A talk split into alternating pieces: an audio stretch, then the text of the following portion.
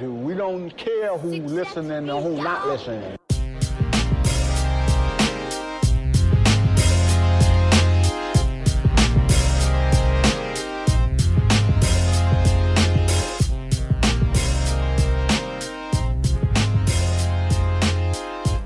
What you got planned in 2018?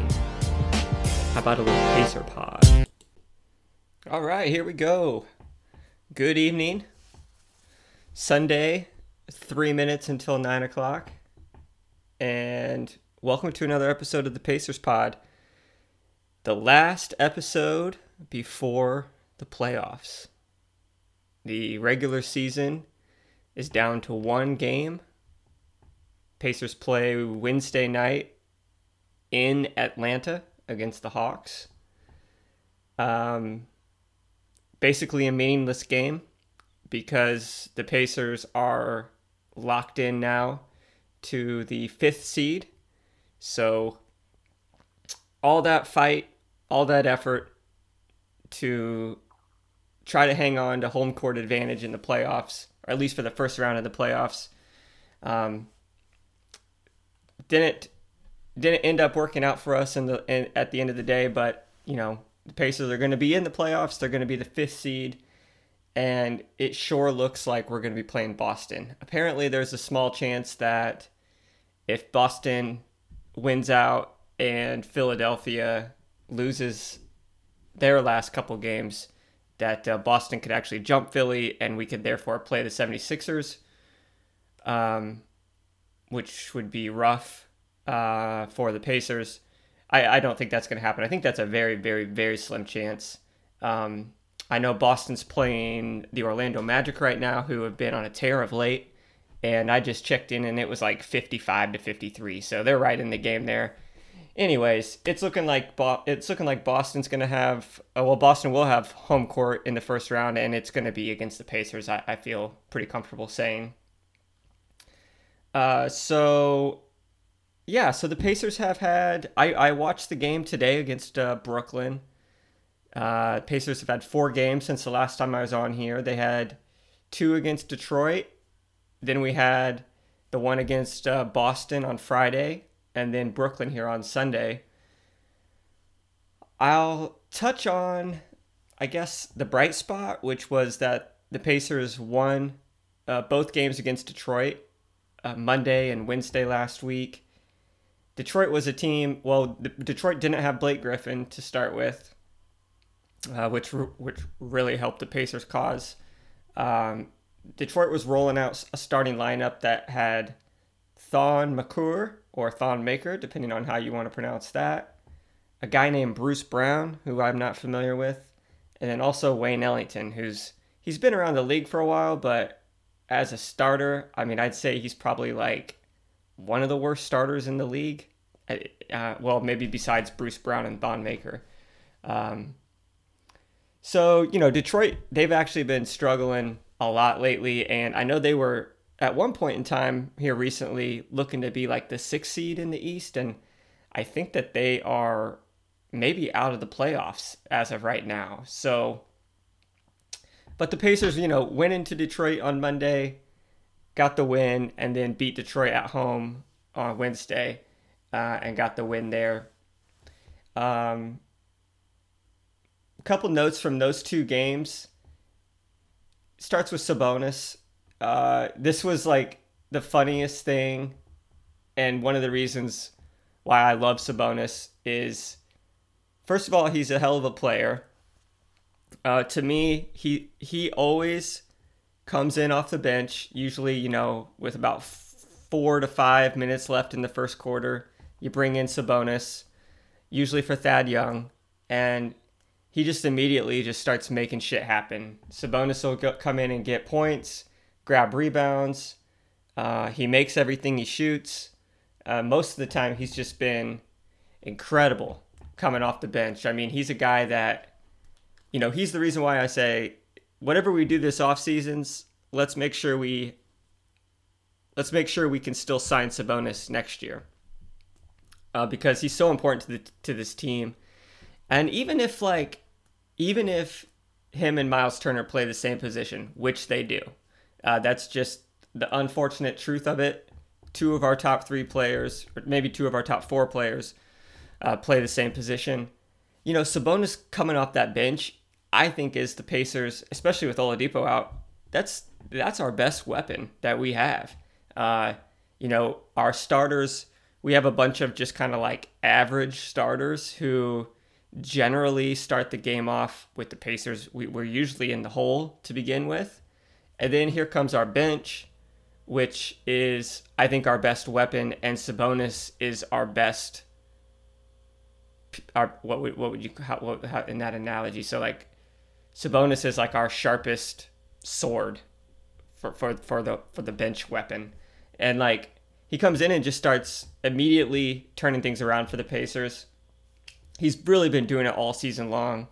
Um, you know, we're 81 games in with only one game left, and Sabonis had 30 double doubles this season, which they sh- in in the game today against Brooklyn there was a uh, they showed like the the Pacers the number or the there's only been four different Pacers who have had 30 double doubles in a season, and it was Jermaine O'Neal did it like five times which I I I forget how good Jermaine O'Neal was, uh, or at least he put up crazy good stats. So yeah, Jermaine O'Neal, uh, Detlef Schrempf, and shout out to Notre Dame. Troy Murphy did it a couple times too, getting 30 double doubles. So Sabonis did that. 28 of his double doubles come up, came, came with him coming off the bench. Um, but yeah, I, I mean, I think you still got to pay a guy like Sabonis uh, even though he we already do have Turner there because it's kind of like paying Lou Williams or uh, and for those who don't know, Lou Williams is probably going to be six man of the year. Feels like he's won six man of the year the past five seasons. Um, he plays for the Clippers, uh, but you know he's a guy that comes in and just changes the tone of the game, and that's the same thing that Sabonis does. And I I say it all the time, but Sabonis is still super young. I just don't I am of the camp that we have to keep Sabonis and Turner. Um, so, anyways, I love Sabonis. I love his energy. When he comes into the game, he immediately kind of steadies the Pacers. It seems like, oh, you know, like uh, he'll he'll get an easy bucket around the rim, grab an offensive rebound, grab defensive rebounds. Uh, he just he just is he's that uh, steadying force for this team right now, especially without Oladipo. Um, and then the other thing about Sabonis too is you know all the emotion that he plays with. The guy's always like, he's always uh, up for the challenge. He seems to always be. He's just emotional, like, and part of that is he complains a lot to the referees. Uh, he he thinks he always gets fouled, and oftentimes the replays will show like, hey man, I don't know what you're really talking about here. But also he does he does not get any calls. He's probably, um, and I don't know, maybe just like referees don't think he's earned it yet. Um, I think one day he'll eventually start getting more calls when he becomes more of a household name around the league. But um, you know, right now he doesn't, and he definitely it definitely pisses him off for sure. Um, but this game, one of the game, I don't remember if it was the the one at, on the road or the one at home. Uh, but it was against Detroit, and Sabonis ends up fouling out of the game, and he'd been bitching about the refs all all game long. And it was a he he fouled out on like a kind of a tic tac foul, uh, and Sabonis is storming off the court, smiling. He's he he's staring down the referee that called the foul on him. He's walking towards the bench, but also looking at the ref. He gives him the big old thumbs up with a big old smile and then he turns his face from the ref, and then you can just see him drop an MFer uh, about the referee. It's I, I don't know exactly what he said, but he definitely dropped an MFer, and he was just freaking pissed off. But uh, I just thought that was of note. And one of the things that I like about about Sabonis is is that energy that he's always bringing uh, to the Pacers, and especially the bench unit. And um, so, anyways, Pacers get two wins against Detroit last week, uh, which we desperately needed because we just have not been winning very many games lately. If you if you've been paying attention, um, seems like the Pacers have been in a lot of these games, uh, but we just have not been winning them. And I'll have more on that here later. Um, So it felt good, you know, after that win against, after the two wins against Detroit, we kept pace with Boston. We still had a chance at home court advantage. It all came down to this game Friday at home. Boston's coming to town. And really, the Pacers kind of laid an egg. I mean, they came out they came out fine. Um, actually, had the lead at the end of the first quarter against Boston. It was 27 to 24 at the end of the first quarter, and then Boston just you know just spanked the Pacers in the second quarter, also in the third quarter, and it ended up being a 20 point win for Boston.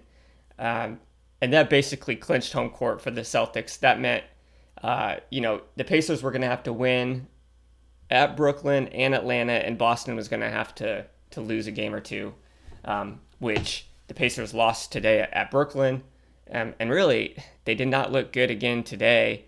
Um, I guess maybe to note too, if you didn't watch the games uh, this past week with uh, in the Boston or in the Detroit games and the Boston game, we we didn't have Darren Collison.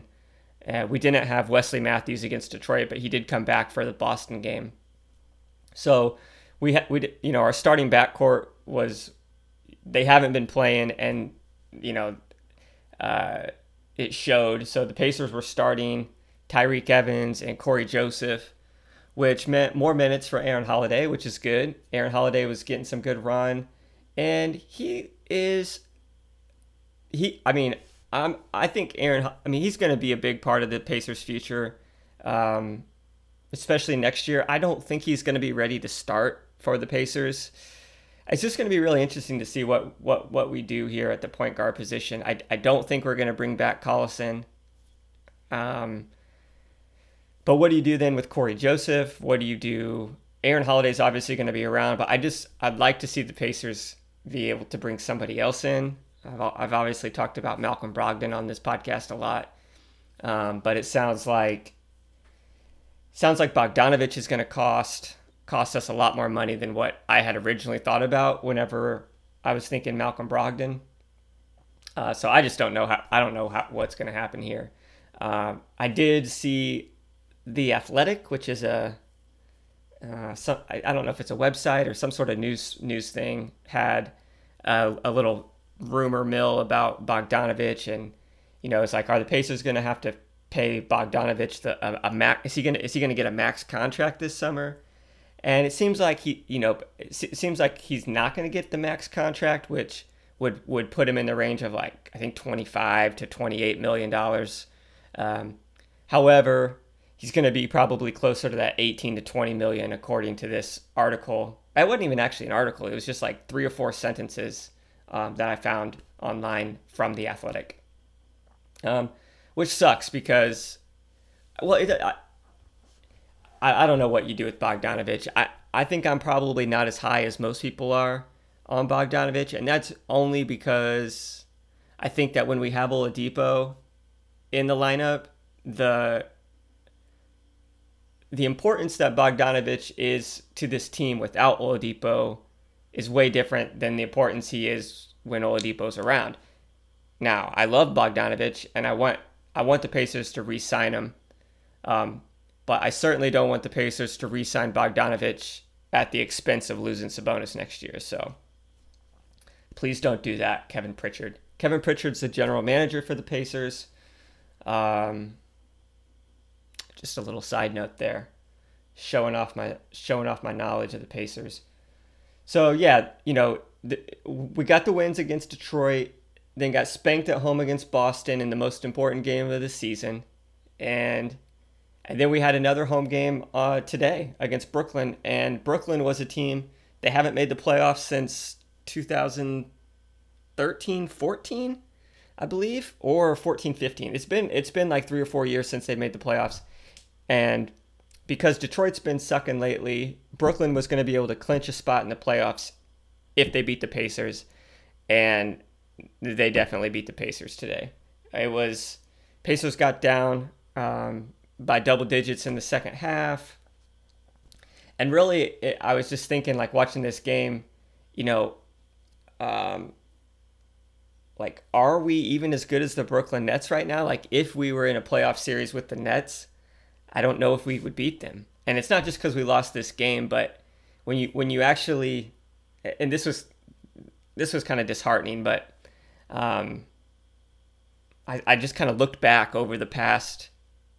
Uh, well, there was a there's a stat that the that they threw up on the Fox broadcast today that that the Pacers have been down by double digits in 15 of their last 19 games at some point during the game.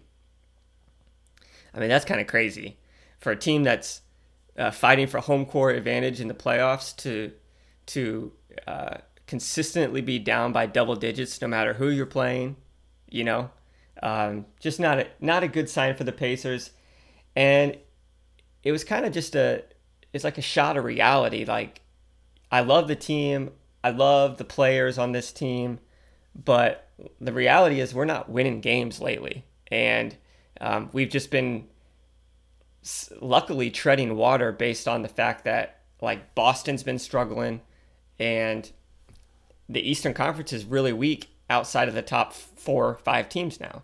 Um, but anyways, I, so I just I'm just I'm just a little worried going here going into the playoffs. The the Pacers have not not looked great uh, to say the least, and they're very vulnerable when teams are when the teams are not in the grind of the season, and when teams are actually like geared up and bringing their A games, the Pacers are, you know, they just look outmatched, and and that was that's what I saw on Friday and Sunday against Boston and Brooklyn. Uh, both teams, like Boston, obviously wanted to beat beat uh, the Pacers, uh, you know, to get the home court advantage in the first round to kind of set the tone. Like you guys, it's cute what you're doing, but like you're not going to beat us, and because you know that Boston beat the Pacers. Um, you know the Pacers they they did play Boston really well in Boston. You know I think that was a week ago. Yeah, because because we played Boston the last two Fridays. Uh, only lost by two points, but then that home game just getting getting spanked like that uh, leaves a bad taste in your mouth. And then Brooklyn came in uh, to Bankers Life and did the same thing. Um, Brooklyn was, you know, they were ready to go because they, they wanted to make the playoffs, and and they did. They clinched the playoff spot by by beating the Pacers. And so that's 81 games into the season. That means there's only one left, and that comes on Wednesday when the Pacers go to Atlanta. Um, I there's really nothing to play for at this point. I mean, the record is 47 and 34. I don't remember. I would love to. I I I will go back and do you know some sort of I remember at the very beginning of the season, I I picked like the over unders of some teams. I think most of mine are probably looking pretty bad. I know I took the over for Boston, which looks horrible. I know I took the over for the Pacers, but I just don't remember what that mark was at. So it's probably right around 46 to 48 wins. So we're sitting at 47 wins. Uh, if we get the win uh, Wednesday against Atlanta, who, you know, Atlanta I mean, they're a bad team, but they've got a lot of young talent and they're they're playing with energy. Uh, Trae Young's been really good this the last like couple months of the season. They've got, um, is it what's Collins? What's Collins' first name? Jared Jaron Collins. Why am I drawing a blank on this? Jason Collins. I don't know. He's a power forward, express model. Same with Trae Young. You know, uh, the express models are not very good looking. You got Trae Young, who the dude wore shorts to the NBA draft. You've got, and he's kind of like, you know, Trae Young. What he's, he's it, yeah, it doesn't matter, but I don't think he's that good looking of a dude. Um, definitely better looking than me. I'll preface that. All these guys are better looking than me. Uh, but I think I think that Express could have done better with, with picking their models. But they, they it seems like they're going after young guys. Maybe that's because the young guys are cheaper. I don't know. But you got like I've seen Trae Young on Express ads. I've seen uh, this Collins guy who's also on Atlanta Hawks. Um, I don't know about him. Uh, Mo Bamba. That's pretty impressive that you can fit a fit a seven footer like Mo Bamba in a suit. Uh, and then Oladipo's obviously an Express model. But uh, Express is doing a good job getting those NBA guys because I haven't bought clothes from anywhere but Express lately. And I don't know. I don't know why I'm talking about that. Who cares, right? Uh, but that's going to be the last game of the season at Atlanta. I, I think the Pacers will probably.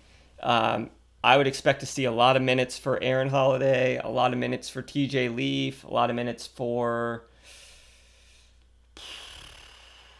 I don't know, probably Cory Joseph, um, but not much for Miles Turner or Sabonis.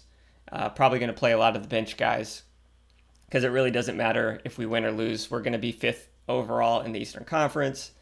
And it, the most important thing is to be rested and ready for the playoffs, which are going to start this weekend. I think Saturday and Sunday will be the first the first rounds, like the or the first games of the first rounds. So sounds like we're going to be at Boston, and it'll just be interesting to see if it's going to be Saturday or Sunday. Um, so yeah, that's and then that'll tie a bow on the on the first um, or on the 2018-19 season, the regular season to say. I'm glad to see. I mean, I'm, I'm happy that the Pacers made the playoffs. Our season continues. Um, 14 of the teams in the league don't get to don't get to play any more games after after Wednesday, and the Pacers do. So um, I like that.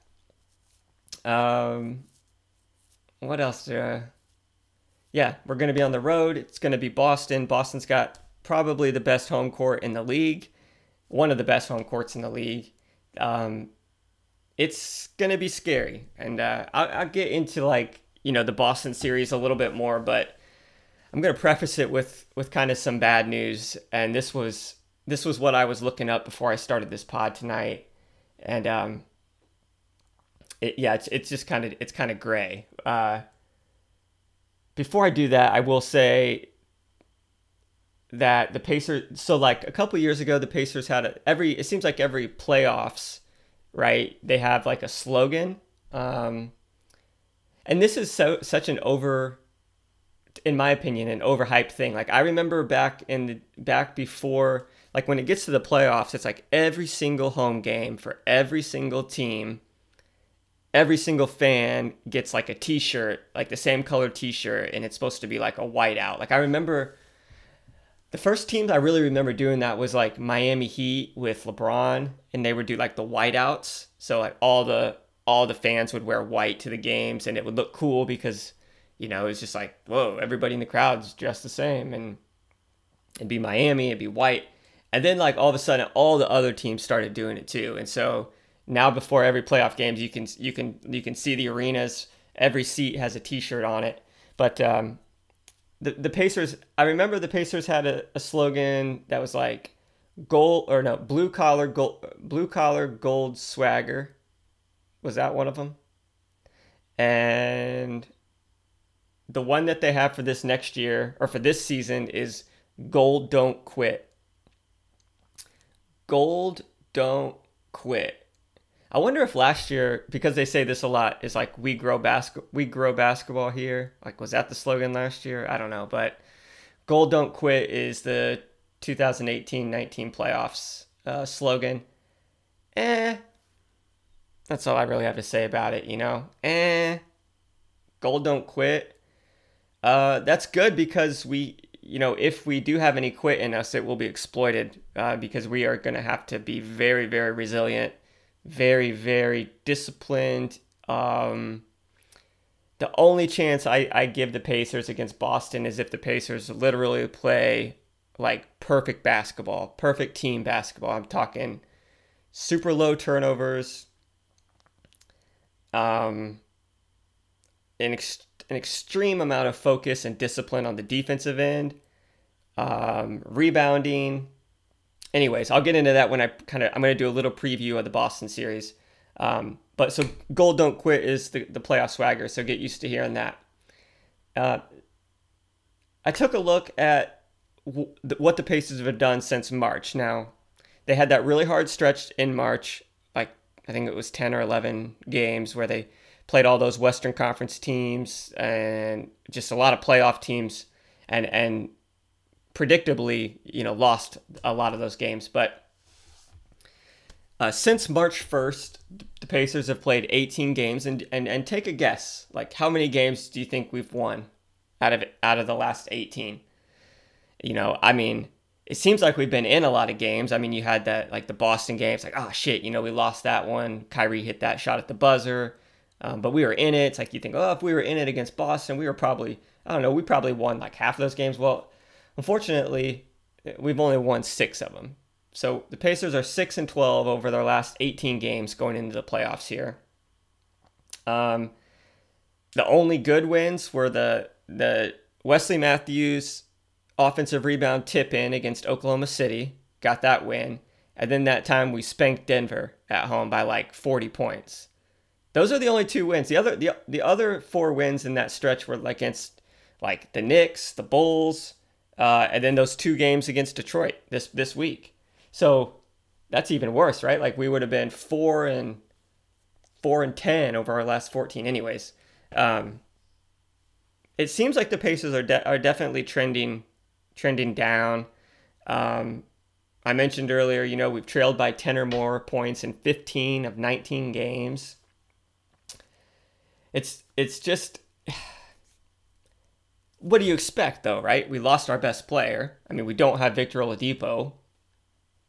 Um I don't know. It, it's it's going to be tough, but uh, we made the playoffs. We got Boston. Uh, what are we going to do? What are we going to do about it? Uh, so, what are we going to expect? It's seven game series. It'll go two games in Boston, two games in Indiana. That's what we're guaranteed. And then you go back to Boston for game five, back to Indiana for game six, and then Boston if there were a game seven. Uh, you know, obviously we've already played Boston at least three times, two times in the past two weeks. Uh, they've had our number. Uh, Boston certainly has the most talent when you're comparing the two teams. I would say that Boston probably has at least three, at least the top three, maybe the top four players on the uh, between both teams. So if you were to take the Pacer roster and take the and Boston's roster and you um, you put all the players out on the court at once and you were able to to pick who you wanted, I think I think you'd probably end up picking four Boston Celtics guys before you pick the first Pacer. Uh, so that's not a good sign. You know, the Celtics obviously have superstar top 10 player in Kyrie Irving. They got old faithful um, Al Horford. He's a dude that's just going to always make the right play. He's kind of like the stabilizer for Boston, I would say.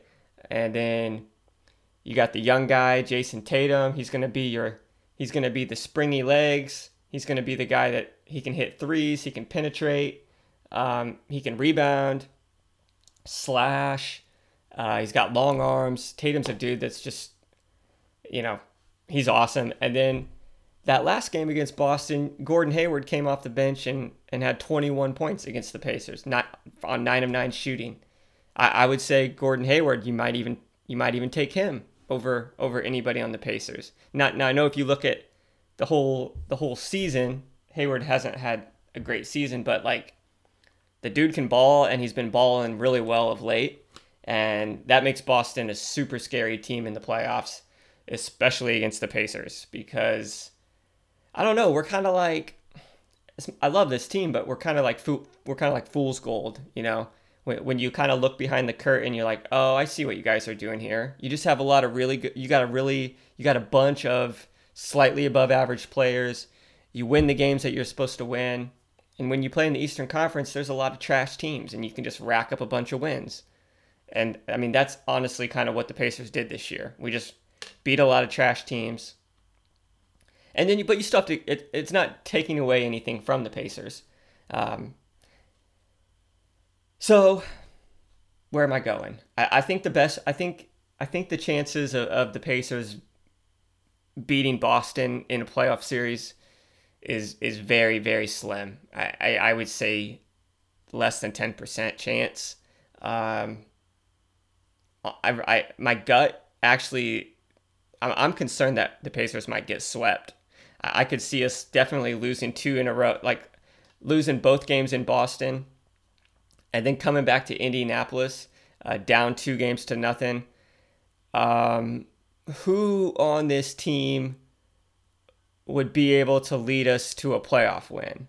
Um, I don't know. I mean, it that's the thing about it, right? It's got to be the whole team. So, but it could happen. And and the other thing, you know, which I've talked about uh, is, you know, the Pacers have been a team all season that that have they play hard, they they're deep, they have a lot of guys that contribute, and Boston, on the other hand, has been a team that has underachieved. I mean, they were certainly they at the beginning of the season they were the favorite to to uh, finish first in the East. You know, they bear they they they finished fourth. Well, it's almost over, but it looks like they're going to finish fourth. Um, so I don't know. Maybe Boston implodes. You know, like like maybe maybe they really aren't going to be able to to put to come together during the playoffs as a team. And if the Pacers play really really well, so what what does that look like? Like I think the Pacers number 1 have to get they have to get back to I feel like they have to get back to to being one of the best defensive teams in in in the league. And that seems I don't have the numbers in front of me, but it seems to me that the Pacers have been giving up a lot more points than what we used to give up. Like uh, it seems like maybe the first half of the season, it was you know pretty much all the all the games we were we were averaging um, about like 100 and 100 to 103 points is what we'd allow uh, for our opponents.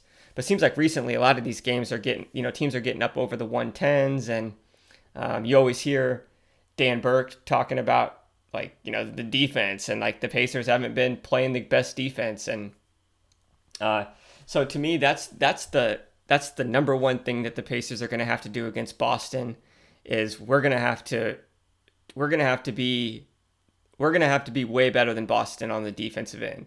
And it probably starts with Myles Turner. He's still leading the league in blocks. Um, and he needs to he needs to hold true to that in in the playoffs here. He needs to uh, get back to you know not get back. I mean he's he's still been he's Turner's still been protecting the rim, um, but he's got to do a great job of protecting the rim, and he's got to hold his own on the glass. So uh, he can't let Horford and Baynes and uh, Marcus Morris, uh, even Tatum, you know, Marcus Smart, can't let those guys get those offensive rebounds. So uh, when the shot goes up, if Boston misses, the Pacers have got to get the rebound. And that's something that we've been struggling with of late. I think that starts with Myles Turner you know, and so that's a lot for him. Like, you know, and this is this is why I don't really like our chances against Boston because we're gonna have to we're gonna need Myles Turner to play his very very best basketball on the defensive end, and um, we'll see if he can do it. We're gonna need Thad Young to be super active. Same with Wesley Matthews. Uh, prob I mean I would assume we're gonna put Wesley Matthews on um, maybe Kyrie. Um, so whoever we put in put put on Kyrie, rather that be Wesley Matthews or Darren Collison, got to keep Kyrie out of the paint because when Kyrie gets in the paint, he's gonna he's gonna score, he's gonna make assists, uh, he's gonna kick out for open threes, and we're gonna be screwed. So, and and these are all things. It's like, good luck.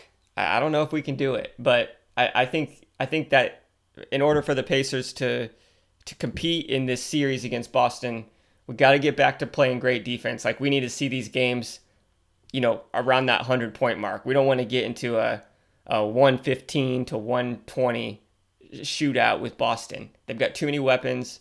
Uh, we don't have enough weapons. And so we really need to ugly the game up and, uh, you know, do that blue collar gold. What's what was that? Blue collar gold swagger. We just need to we need to make the game dirty and and physical, and it starts with my. And we need that from Myles Turner. So, uh, one thing to note uh, in this game against Brooklyn today, Turner w- Turner went out in the third quarter because he like came down on his ankle weird. Uh, he was questionable to return, so that's a good sign. I, don't think it would be anything serious. I doubt he's going to play Wednesday against Atlanta, which means you know he'll have a, a solid week to recover. So he should be ready. Um, we're gonna need we're gonna need a lot out of Thad Young on the defensive end, and same with Wesley Matthews. You guys are veterans. You're, I mean, they're they're gonna have to play huge roles for the Pacers to have success against Boston. Uh, On the offensive end, we got to have Bogdanovich. We're going to need 28 to 30. We're going to need Bogdanovich to average like 30 a game against Boston. And Bogey's actually been struggling a little bit of late, like over the past probably two weeks or so. I think his shooting's been not two weeks, this past week, the last four games, uh, because actually the week prior he was averaging 28 a game, if I remember correctly. Uh, in my opinion, Bogey's got to Bogey's got to have it going on in the offensive end, and really, um, we need the same from like Collison and Matthews. It's gonna we're gonna need the entire team to play well, and I think we're gonna need seven or eight guys to be double figure scorers. And that means if McDermott comes, if McDermott gets any run off the bench, like you've got to knock down those threes. Um, you know, I think you know, uh, Cory Joseph, same thing. If you're gonna, if Cory Joseph's gonna play, which he will, you, you gotta you gotta be sh- hitting your shot. Which uh, that was one thing too. This in the game against Brooklyn today, Cory Joseph started to find a little bit of rhythm, which was good. Um, the other thing that the Pacers are going to need to do, in my opinion, to compete with Boston is we're going to need our X factor, Domantas Sabonis to uh, to be the best player off the bench for both teams. So he's obviously going to be the Pacers' best player off the bench. Uh, but Boston brings brings a lot of a lot of skill off the bench with with Gordon Hayward, Jaylen Brown, Marcus Morris, especially Gordon Hayward and Jaylen Brown. You know, like we need Sabonis to be better than those three guys. Like Sabonis needs to have a bigger impact on the game than Gordon Hayward and Jaylen Brown do, and that's another tough task. All these things are going to be hard to do, uh, which is why I, I'm I'm just not that hopeful. Um, and then like, what are we going to be able to get from Wesley Matthews and Darren Collison, the two guys, two veterans? You know, both they both these guys are in their 30s, going up against Kyrie Irving and and Marcus Smart, um, and and, the backcourt of Boston. You know, it's to be we're gonna need to get we're gonna need offense from both of those guys, and we're gonna need really solid defense. How's that for some some uh, what would you call that uh, analysis? We need good offense and good defense. You heard it here first. um, but I'm really concerned actually about the, about this about this matchup. I, I I'm afraid that the Pacers are just gonna maybe get overwhelmed, and if things go sideways, like dropping the first, if we if we lose both games on the road, game one and game two, uh, game, you know, it's like, all right, we come back to Indianapolis. I know the crowd will be there, but what if Boston comes out and they're just like, let's just let's let's sweep. What if what if Boston comes to Indi- Indianapolis for game three and they're thinking they've got sweep on their mind? If that's the case, um, it'll probably happen. I, I the Pacers are just going to be overmatched. It's it's a long shot. I would not bet on the Pacers to win this series. As much as I want them to win it, I, I, I believe in the Pacers to an extent. Like, I believe that it's possible for our defense to be engaged and uh, to be ferocious and like disruptive again. I, I believe it's possible for our entire team to to gel and play well together and and have you know multiple like six seven eight guys in double figures like a truly balanced attack against boston i think it's possible for sabonis to be the best player off the bench uh, for either team i think he can outplay gordon hayward but i think smart money's going to say you go with you go with the team that's got the best players you go with the team that has the proven playoff experience. Last year, this Boston team, you know, went to the Eastern Conference Finals. Um, they Boston's got home court. Boston's got more momentum. The Pacers are struggling of late.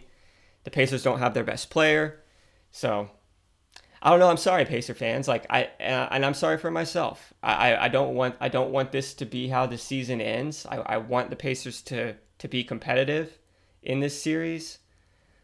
I'm just, unfortunately, I, I'm just skeptical. I just think, I think it's going to be really tough, and especially just like the the way that the Pacers have been playing of late, it just feels like maybe other teams have figured out what we're doing, and we'll see.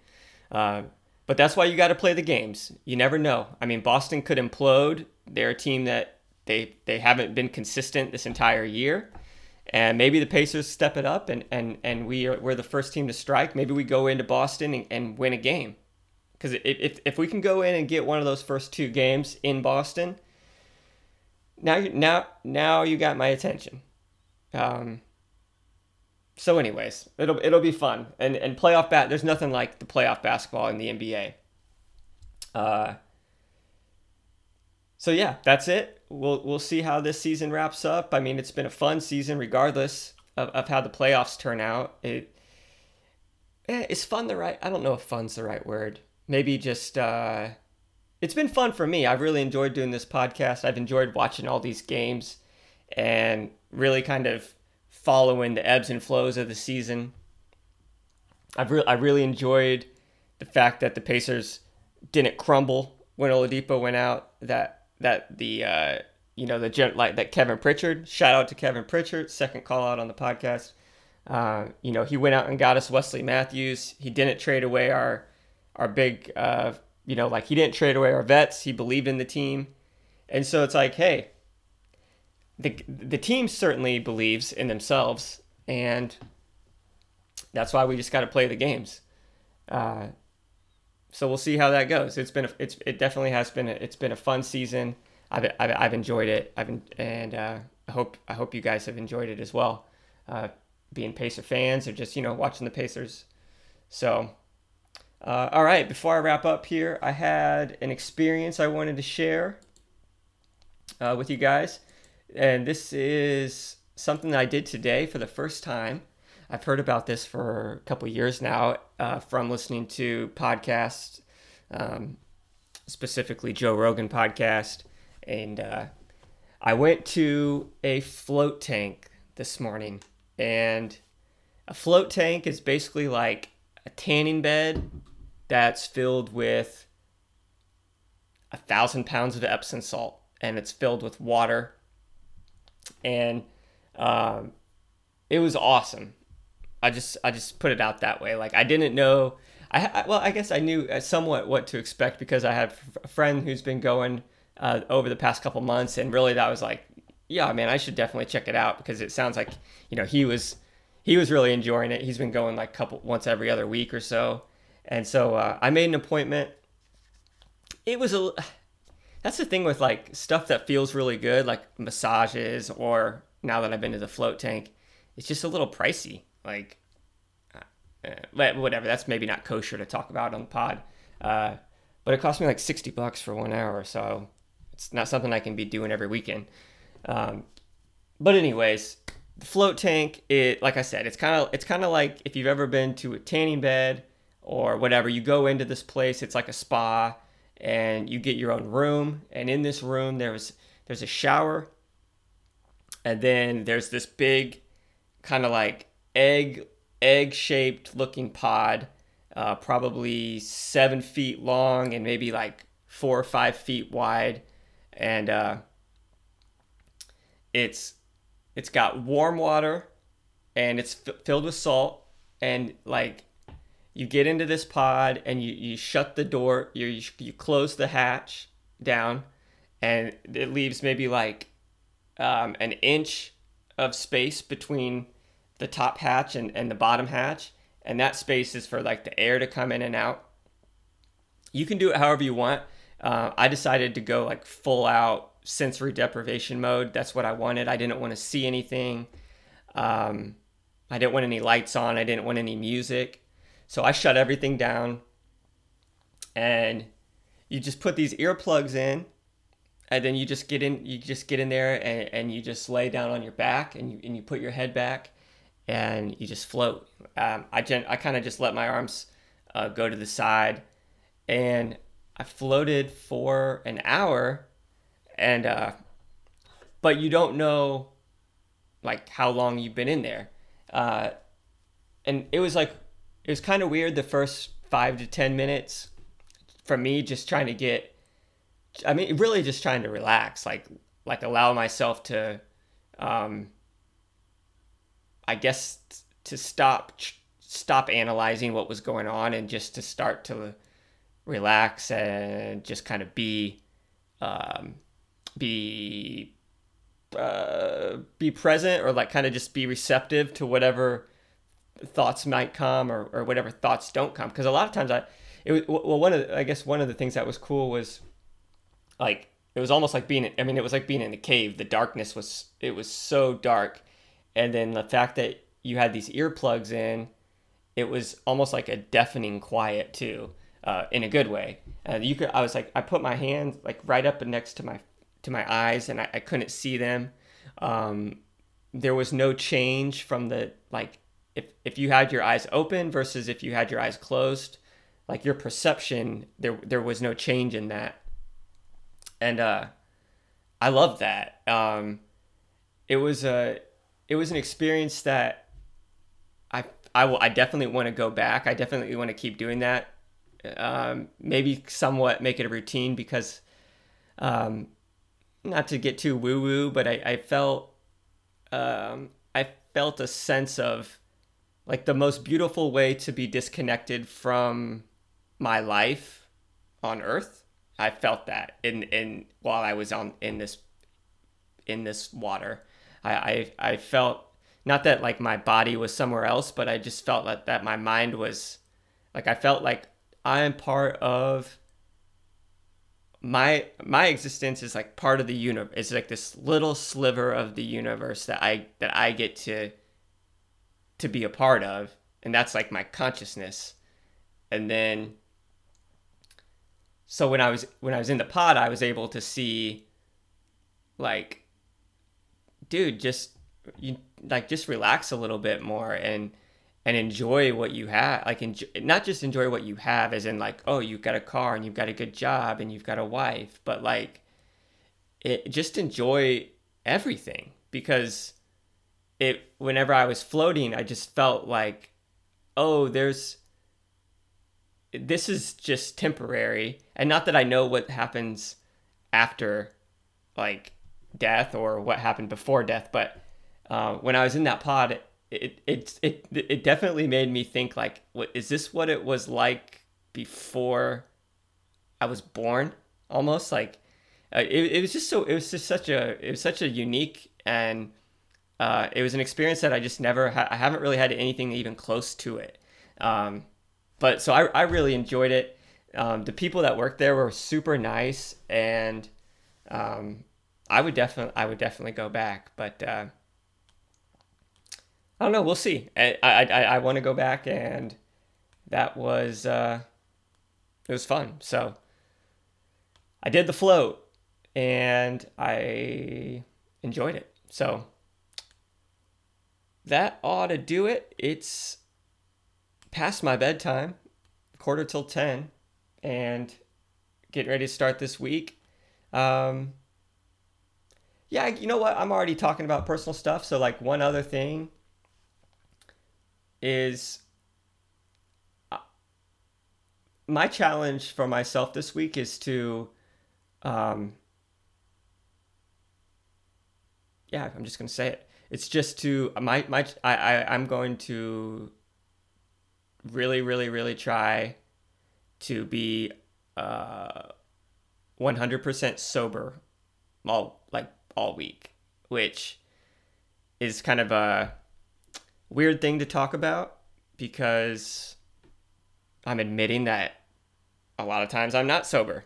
Uh, but that's that's me. That's where I'm at. I'm 32 years old, and I, I I didn't I didn't drink a ton in college. I mean, I did in spurts. Like when I when I when I could, I did. But I went to a very conservative college. I was on cross country and track teams.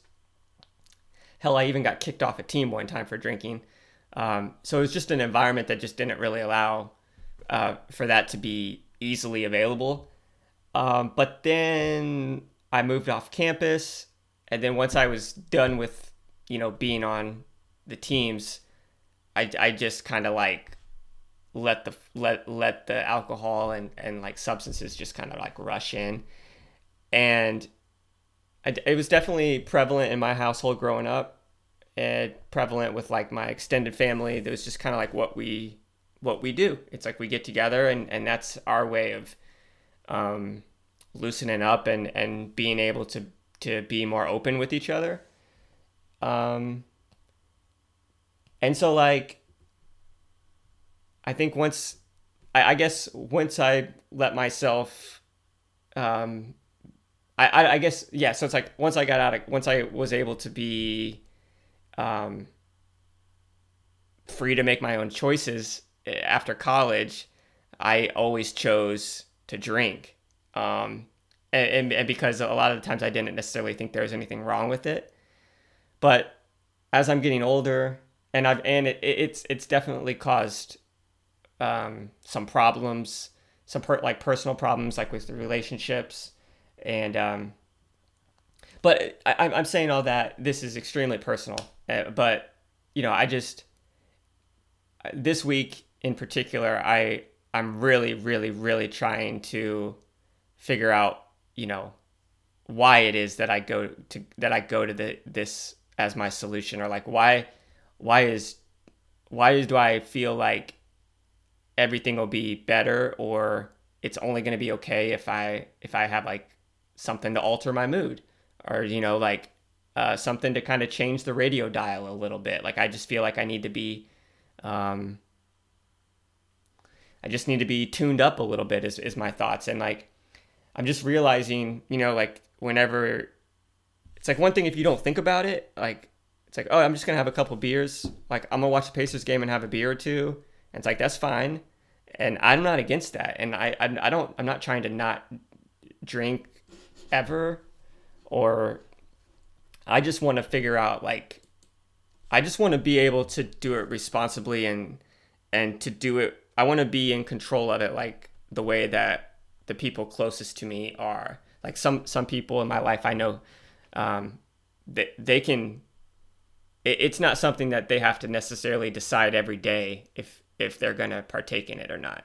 Whereas for me, like at this point in my life and what like the momentum that I've created over the past 10 years, it's like I have to like make a decision consciously to not to not do it.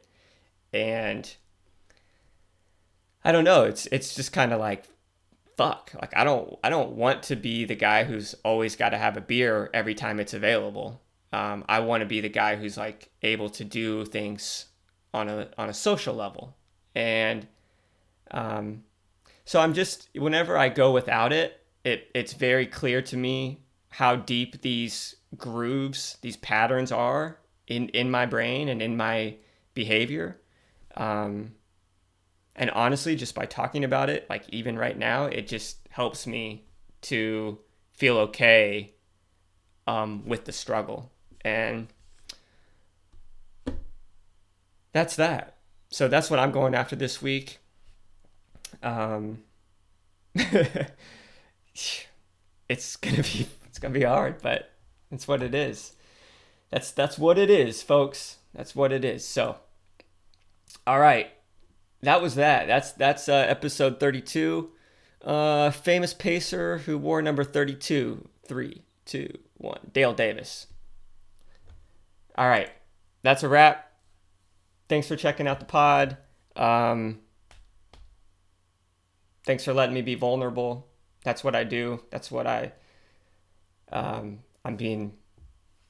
I I, th- I think that's what is gonna. That's kind of what makes this uh, different is it's truly me. Like i i, I really want to be as open as i can be uh, within reason.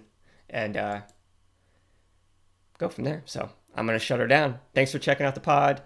Everybody have a great week. Peace